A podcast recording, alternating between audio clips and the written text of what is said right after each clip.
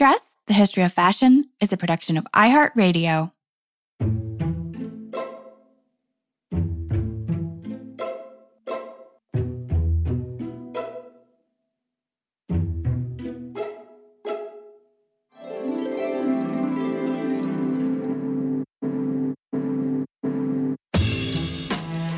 With over seven billion people in the world, we all have one thing in common. Every day, we all get dressed. Welcome to Dressed, The History of Fashion, a podcast that explores the who, what, when of why we wear. We are fashion historians and your hosts, Cassidy Zachary and April Callahan. Dressed listeners, welcome to part two of our two-part episode on one of my favorite all-time designers. And Cass, I am apparently not alone in this sentiment. Claire McCardell has been called the designer's designer, as her work remains adored by top contemporary designers, even today. American designers including Isaac Mizrahi, Cynthia Rowley, Norma Kamali, and Anna Sui have all been very vocal in the press about their admiration for McCardell's work. And in an article from the New York Times in nineteen ninety-eight, Sui called McCardell's clothes, quote, a revelation, adding that, quote, what I truly appreciate was her fabric sensibility. Even with more constructed fabrics like denim, she made them look so soft and drapey. The thing is, you look at some of the things she did and you can't believe it was the nineteen forties. You really can't. So innovative and ahead of their time. And this is perhaps why McCardell is the direct inspiration for Tory Burch's Spring-Summer twenty twenty-two line. Talking about this collection, Burch says, quote, I was in a class on women in history, and I was blown away by her fearlessness. She was such an innovator and completely broke the mold. She went against everything that was happening in fashion throughout the forties and fifties, and it goes without saying that American sportswear is the way it is because of her. Indeed. And Cass, that Burch collection, I have to say, is really wonderful. Um, you can see the homage to McCardell in its fresh simplicity and her fabric choices for sure.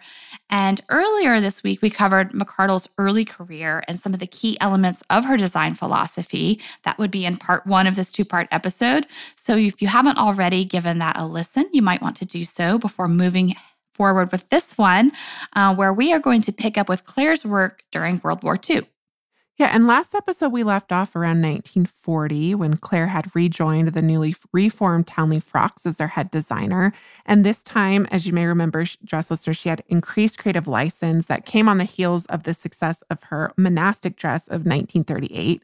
The monastic dress was a smash hit and was so widely copied that Townley was forced into bankruptcy, which is just crazy, because of their legal battles attempting to enforce their ownership of the design. So a notorious fashion success turned debacle, which we covered in part one. And with her newfound design freedoms, Claire really flourished at Townley and expanded their offerings beyond dresses to nearly every aspect of a woman's wardrobe. Yeah, and every once in a while she did some things for the gents too, so we, we would like to point that out. But it was mainly women's wear that she was doing. And she diversified their women's wear offerings into separates, play clothes, swimwear, outerwear, and even evening wear. And in doing so, Claire tripled Townley's business in just three years. And this feat was even more remarkable given the fact that for a portion of this time, the American fashion industry was shifting its operations with a close eye on the war that was happening in Europe. The U S had begun providing resources to the Allies in September of nineteen forty, reducing the fashion industry's access to certain types of materials. And while the U S didn't enter the fray of World War Two until December of nineteen forty-one, and the L eighty-five restrictions, which officially rationed the materials used in clothing, were not implemented by the War Production Board until nineteen forty-three. As early as nineteen forty-one, American designers were being called upon to adapt to new circumstances and new ways of working. And Claire adapted amazingly well, so much so that she was awarded an American Fashion Critics Award in nineteen forty-two for her, quote, outstanding interpretation of fashion trends under the restrictive influences of nineteen forty-one. And her affinity for so-called humble fabrics, so calicos, ginghams, denims, simple plain weave cottons, and linens had, of course, been established in the pre-war years, and this served her well during the war.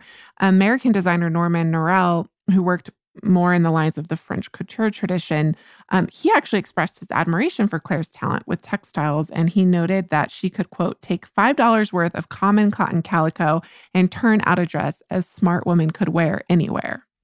Claire really played to her talents as the war waged. Biographer Kohle Yohannan notes that when the L eighty-five restrictions, which ration materials like wool and leather, were imposed, Claire came up with creative solutions. She ordered, quote, truckloads of surplus fabrics, including weather balloon cottons, butcher's apron linens, and rayons, which were more or less not subject to L eighty-five rationing. She also continued her practice of buying remnants from textile mills, which had long garnered her favored status in the textile industry. You know, Cass, Claire was a visionary in not only her unique design lexicon, but also a pioneer in sustainability at a time when sustainability was not part of fashion's discourse. And she was doing all of this vis-a-vis mass production. And during these early war years, Claire actually launched several of her most enduring designs. So we have her kitchen dinner dress, which she launched in nineteen forty-one, which really catered to home hostesses' needs for a certain culinary chic, have you? So they really served this dual functionality, so it could be worn while sitting to dine at the well-appointed table, for instance. But it also served purposes in the kitchen, uh, putting, you know, for a woman putting the final touches on an elegant meal. And in Claire's own words, quote, most of my ideas come from trying to solve my own problems. I like to be able to zip my own zippers and hook my own eyes. I need a dress that can cook a dinner and then come out and meet the guests. I love that. Yep. Doing it all. The kitchen dinner dress was the precursor to what is arguably McCardell's most famous design, the popover dress. Patented in nineteen forty-two, Claire says the, quote, popover started as a wartime victory garden cover-up. Moved into the house when servantless living arrived, it played its role as a dress, coat, beach wrap, or hostess dress. It went over everything from evening clothes to dungarees. It can be worn as a bathrobe or a quick something in which to answer the doorbell. The victory of this basic dress is this kind of versatility. It can be anything and everything, provided you make it a fashion of your own. And the success of the popover was such that it was offered year after year throughout the nineteen forties and fifties. Its silhouette, you know, morphed over time. It adapted somewhat to the year or the season, but really at its core, it remained this all-purpose garment. And actually, many museums hold examples of the original version of the popover from nineteen forty-two. It's a very, very iconic design. It came in denim, and it had a collared neckline and a wide three-quarter length sleeve. And the bodice of the dress wrapped at the front, then it fastened with buttons at the side and waistline. And on one hip is a large patch pocket, which held the attached, wait for it, red cotton oven mitt that came as part of the ensemble. And the pocket is actually generous enough that it could also serve as a repository of garden tools while working outdoors. It served any number of purposes. And, you know, us women love our pockets. Mm-hmm. Um, and indoors and outdoors, the original popover was basically conceived as a whimsical coverall dress to protect the other clothes you wore below. Women across America purchased the popover dress in droves, priced at six dollars and ninety-five cents at the time. That's six dollars and ninety-five cents, or what would be about one hundred twenty dollars today. Claire had learned her lesson following the unfettered plagiarism of her monastic dress. And as I noted earlier, Claire had patented the dress in late nineteen forty-two, and she did so for a very good reason. Uh, for three and a half years, it was protected as her own design, but Claire didn't necessarily count on that. So she took things one step further in anticipation of unauthorized adaptations of her design. And get this, she knocked herself off, which is fascinating. I love this idea so much. It really shows what a shrewd businesswoman she was. Basically, she knew that the patent didn't necessarily guarantee that other manufacturers weren't going to copy her. So what she did was she flooded the market with her own adaptations of the popover dress. She sold them to different retailers under different names and at cheaper price points. So she was definitely playing the game at this point. Oh, for sure. And she really continued to do so. I mean, Claire really recognized the design's infinitely mutable possibilities and encouraged women to make the popover their own. And there's this wonderful little anecdote from her autobiography, What Shall I Wear?, which was published in nineteen fifty-six. And it goes as this, quote, "One of my Greenwich Village friends tells me that every authoress she knows writes in a popover. And just as each talented lady has her own writing style, each undoubtedly has her own way of looking in her popover. Perhaps she ties a sash with streamers in the back or knots it at one side or winds it around and pins it with a jewel to make a girdled midriff. She may even, working on a hot summer day, wear it nightgown style with sash untied for cool comfort." And I'm really glad that you brought up the subject of her autobiography, Cass. A little side note on that. Years ago, when I first read What Shall I Wear?, I was very excited because I'm such a big McCardell fan. And I have to say that after I read it, I was hella confused. Um, why, you might be wondering? Well, that's because knowing Claire's work like I did and then reading the book, the book and her design work, they seemed at odds with each other. You know, her, her design work didn't exactly jive with the written words that were coming off the page. The book is largely advice to women on how to dress specifically in the context of the nineteen fifties.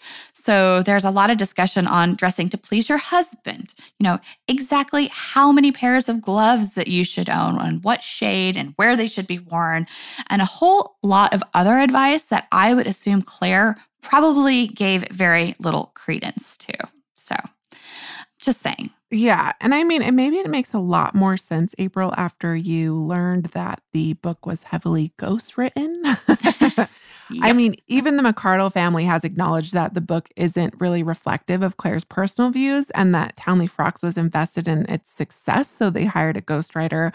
And our listeners will remember from part one that academic pursuits were not necessarily Claire's strong suit, so maybe she just wasn't interested in pinning her own autobiography, what was okay with it being pinned under her name. I don't know.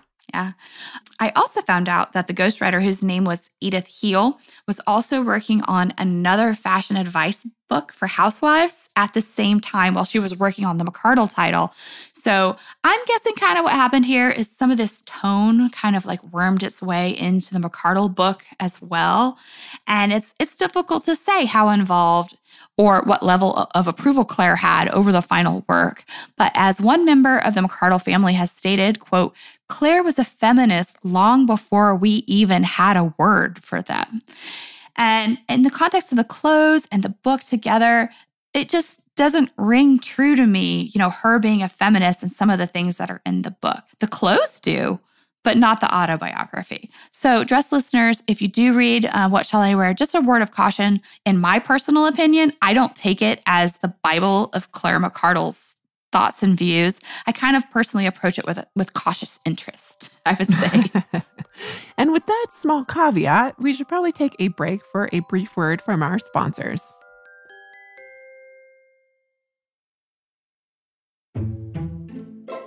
Welcome back, dress listeners. So besides the monastic and popover dresses, Claire McCardell is also known for her particular take on swimwear.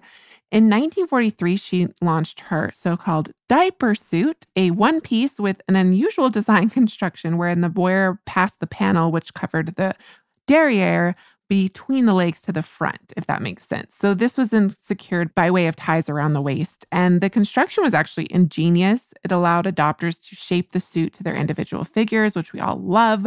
And covering the chest completely, the neckline of the suit gently cupped the base of the neck and tied with this delicate spaghetti string at its nape.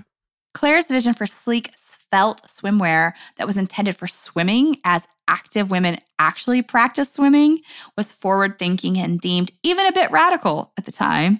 Mainstream swimwear of the late forties and into the nineteen fifties often relied on decorative flounces, skirts, and other embellishments that Claire simply could not abide. She once cheekily declared that she was, quote, "afraid that little girls' dresses worn as bathing suits suggest regression. Swimsuits are for swimming. If it's a dress you want, I have that too." So Claire's swimsuits lacked the heavy padding typically used in swimwear at the time. And in the words of fashion historian Valerie Steele, quote, McCardell's bathing suits look particularly modern. They rely on clean, bold lines and unexpected shapes, such as a halter top or wrapped diaper bottom. In contrast to the shiny, colorful Laztec bathing suits coming out of California, McCardell used plain black or beige wool jersey. And while her use of wool for swimwear might feel a little jarring to us today, we have talked about this on the show before, so some of you are probably familiar with this practice at the time. You know, McCardell staked her reputation on the fact that her suits held their shape better when wet than the fabrics used by other manufacturers, and that the natural wool fibers dried several times faster once out of the water. You know, Cass, given the fact that McCardell was a design genius, kind of inclined to believe her here. Textile science seventy-five years ago wasn't what it is today. So I'm guessing she knew what she was doing. Yeah, for sure. And McCardell's daring earned her legions of fans, among them Hollywood actresses Rita Hayworth, Rosalind Russell, Catherine Hepburn. Socialite and fashion icon Babe Paley was a devotee, as was Lauren Bacall, uh, who during her early career actually served as a model for McCardell. Mm-hmm. And this is not to say that McCardell catered exclusively to the elite, rich, and famous.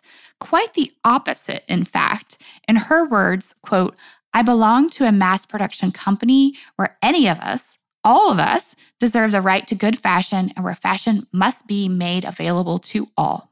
Feminist activist and author Betty Friedan once described McCardell as, quote, the girl who defied Dior. But the truth of the matter is, in many ways, McCardell actually preceded Dior, which is not a narrative we are used to hearing these days. So Claire actually predicted fashion's post-war future several years before Dior's launch of the new look in nineteen forty-seven. In an article entitled Wardrobe Futures, published in the Washington Star in nineteen forty-five, Claire is quoted as saying, quote, skirts are going to be longer and fuller, shoulders are going to get rounder. After you've been in the fashion game long enough, you can see a trend looming long before it is launched. I showed round shoulders five years ago. As for full skirts, mine have been as full as could be from the beginning. And that is very, very true, as we've talked about. And she really had been doing this years before Dior. You know, as she pointed out herself, she was doing nipped waist, full skirts. She was doing those sloped shoulders, but she was doing it in this uniquely American vernacular that prized quiet comfort over opulence, which clearly distinguishes her from the likes of Dior and his contemporaries. Model Susie Parker once quite humorously called McCardell's work, quote, refreshingly un French. And apparently it was this un-Frenchness which drew Hollywood starlets and suburban housewives alike to come worship at the quote-unquote temple of Claire McCardell. Which we're still worshiping at today, aren't we? We are. Claire's mass appeal did not go unnoticed by marketing executives looking to capitalize on the female consumer, and her clothes appeared in endorsements for Clairol beauty products and a surprising amount of automobile ads. So Chevrolet, Chrysler, all paid McCardell for the use of her clothes in their advertising and sometimes also an endorsement of their vehicles. And Claire was not the only designer the auto industry courted. During the forties and fifties, fashion was really seen as an entry point into the female consumer base who, you know, had a lot of power. And lots of automobile companies placed ads in fashion and ladies' magazines that sought to influence the purchasing power of women by way of a well-placed, fashionable frock. Many of these endorsement deals were probably thanks to the work of McCardell's publicist extraordinaire, Eleanor Lambert. This name is probably familiar to many of our listeners, as we have mentioned her several times on the show previously, and she is also the subject of her own episode. A seminal figure in the history of American fashion, working behind the scenes, Lambert pulled the strings for decades, working as a fashion publicist while all the while bolstering the industry and creating what later became New York Fashion Week. She created the American Fashion Critics Awards and also the C F D A, among her many other endeavors. Which is, of course, the Council of Fashion Designers of America. Yes, um, yes. So Lambert was without a doubt one of, if not the most powerful people in fashion, not just in the United States, but internationally as well. She was incredibly well known and loved. She was the business. which is also probably why she saw to it that McCardell appeared on television shows, radio programs, crisscrossed the country for in-person speaking engagements. Um, McCardell didn't seem to mind the lecture circuit. Uh, she felt engaging with the women of America helped her keep the pulse on their needs and desires, which was really critical in keeping her work relevant. With McCardell's increasing public notoriety came not only endorsement opportunities, but also licensing deals. Inked were contracts with other manufacturers to produce Claire McCardell branded sunglasses, gloves, and costume jewelry. She was a big fan of costume jewelry. Cass, she said that she didn't really wear fine jewelry. Uh, McCardell also worked with paper pattern companies, including Spada, to make her patterns available to home sewers. And apparently at one point, there was even a Claire McCardell perfume in the works, which was going to be called White Sash, but it seems that this never actually came to fruition. So do you know if the paper patterns are still things that people can get their hands on if they want to yes. create? Oh, yes. Very fun. Well, there you go. That's that's your entry level Claire McCardell. Trust listeners, you can create your own. I, I looked the other day. There's some up for sale on Etsy and on eBay. Oh, wonderful. So at Townley, Claire's designs were made available to younger fans as well. A junior line was added into their offerings, as was one for infants called Baby McCardell, which is about the most freaking adorable thing we've ever heard. That's so cute. I want one for Leo. Um, extant examples are exceedingly rare, however. So if you do fund one, snap it up, dress listeners. There is a market for them. Well, funny that you should say that, Cass, that you want one for Leo, because, dress listeners, I have not told Cassidy this yet. What I have told Cassidy is that I haven't bought her a baby gift and that I was waiting till I found the perfect thing because I needed it to be supremely special. Aww. Well, let's just say Leo has a baby McCardell on the Shut way. Up.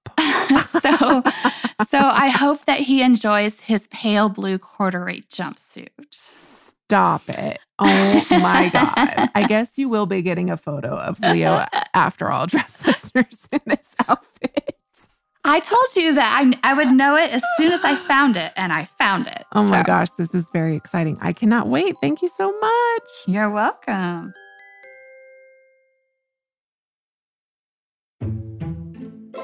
So back to McCardell.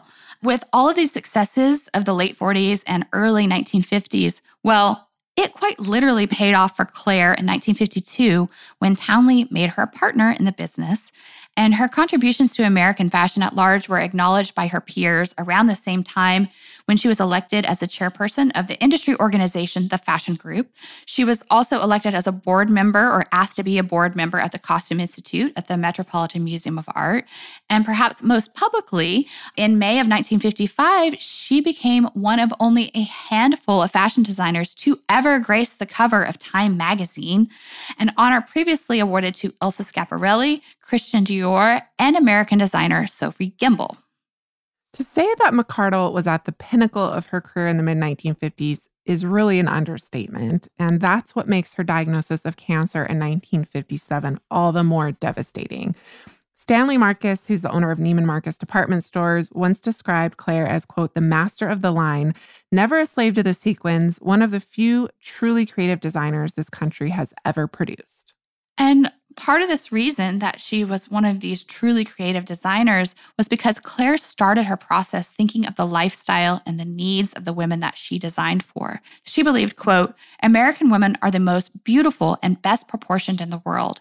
They have fine legs, good feet, healthy color, shining hair. They are not hard to dress.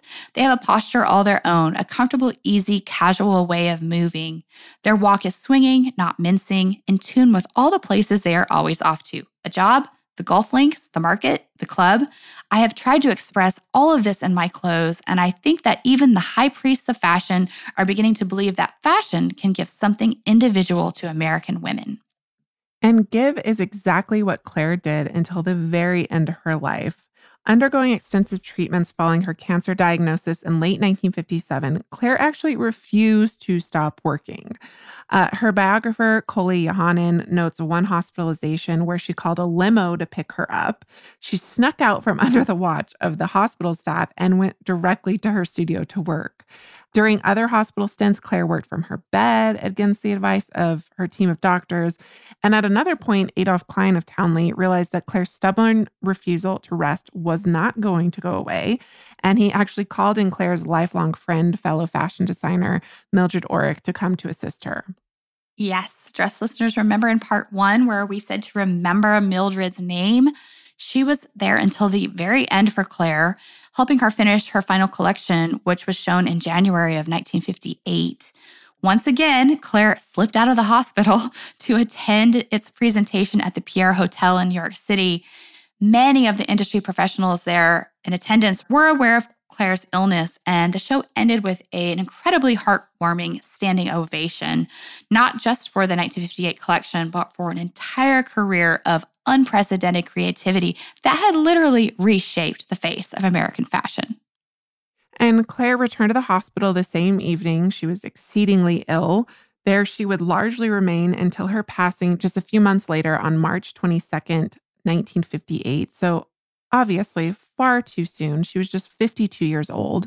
And just think what McCardell could have accomplished had she been given another few decades.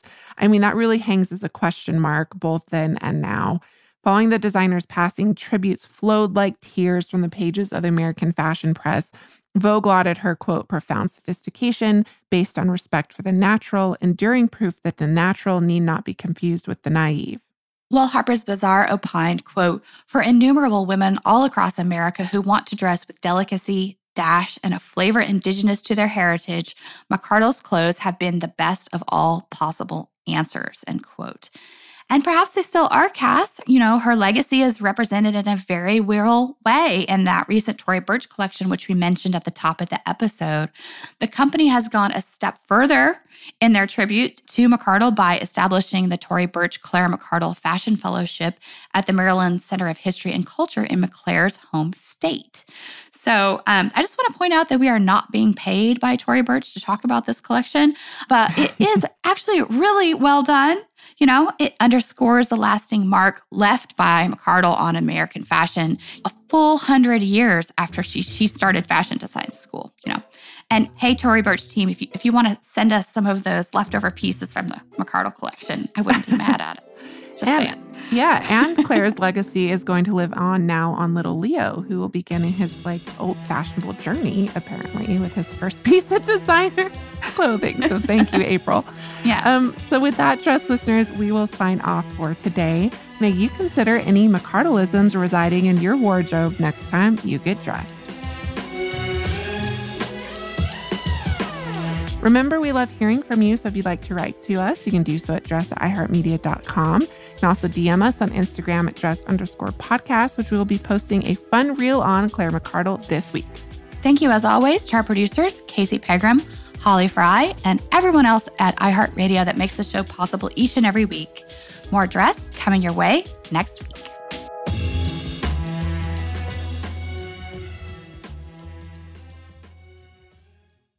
Dress, the History of Fashion, is a production of iHeartRadio. For more podcasts from iHeartRadio, visit the iHeartRadio app, Apple Podcasts, or wherever else you listen to your favorite shows.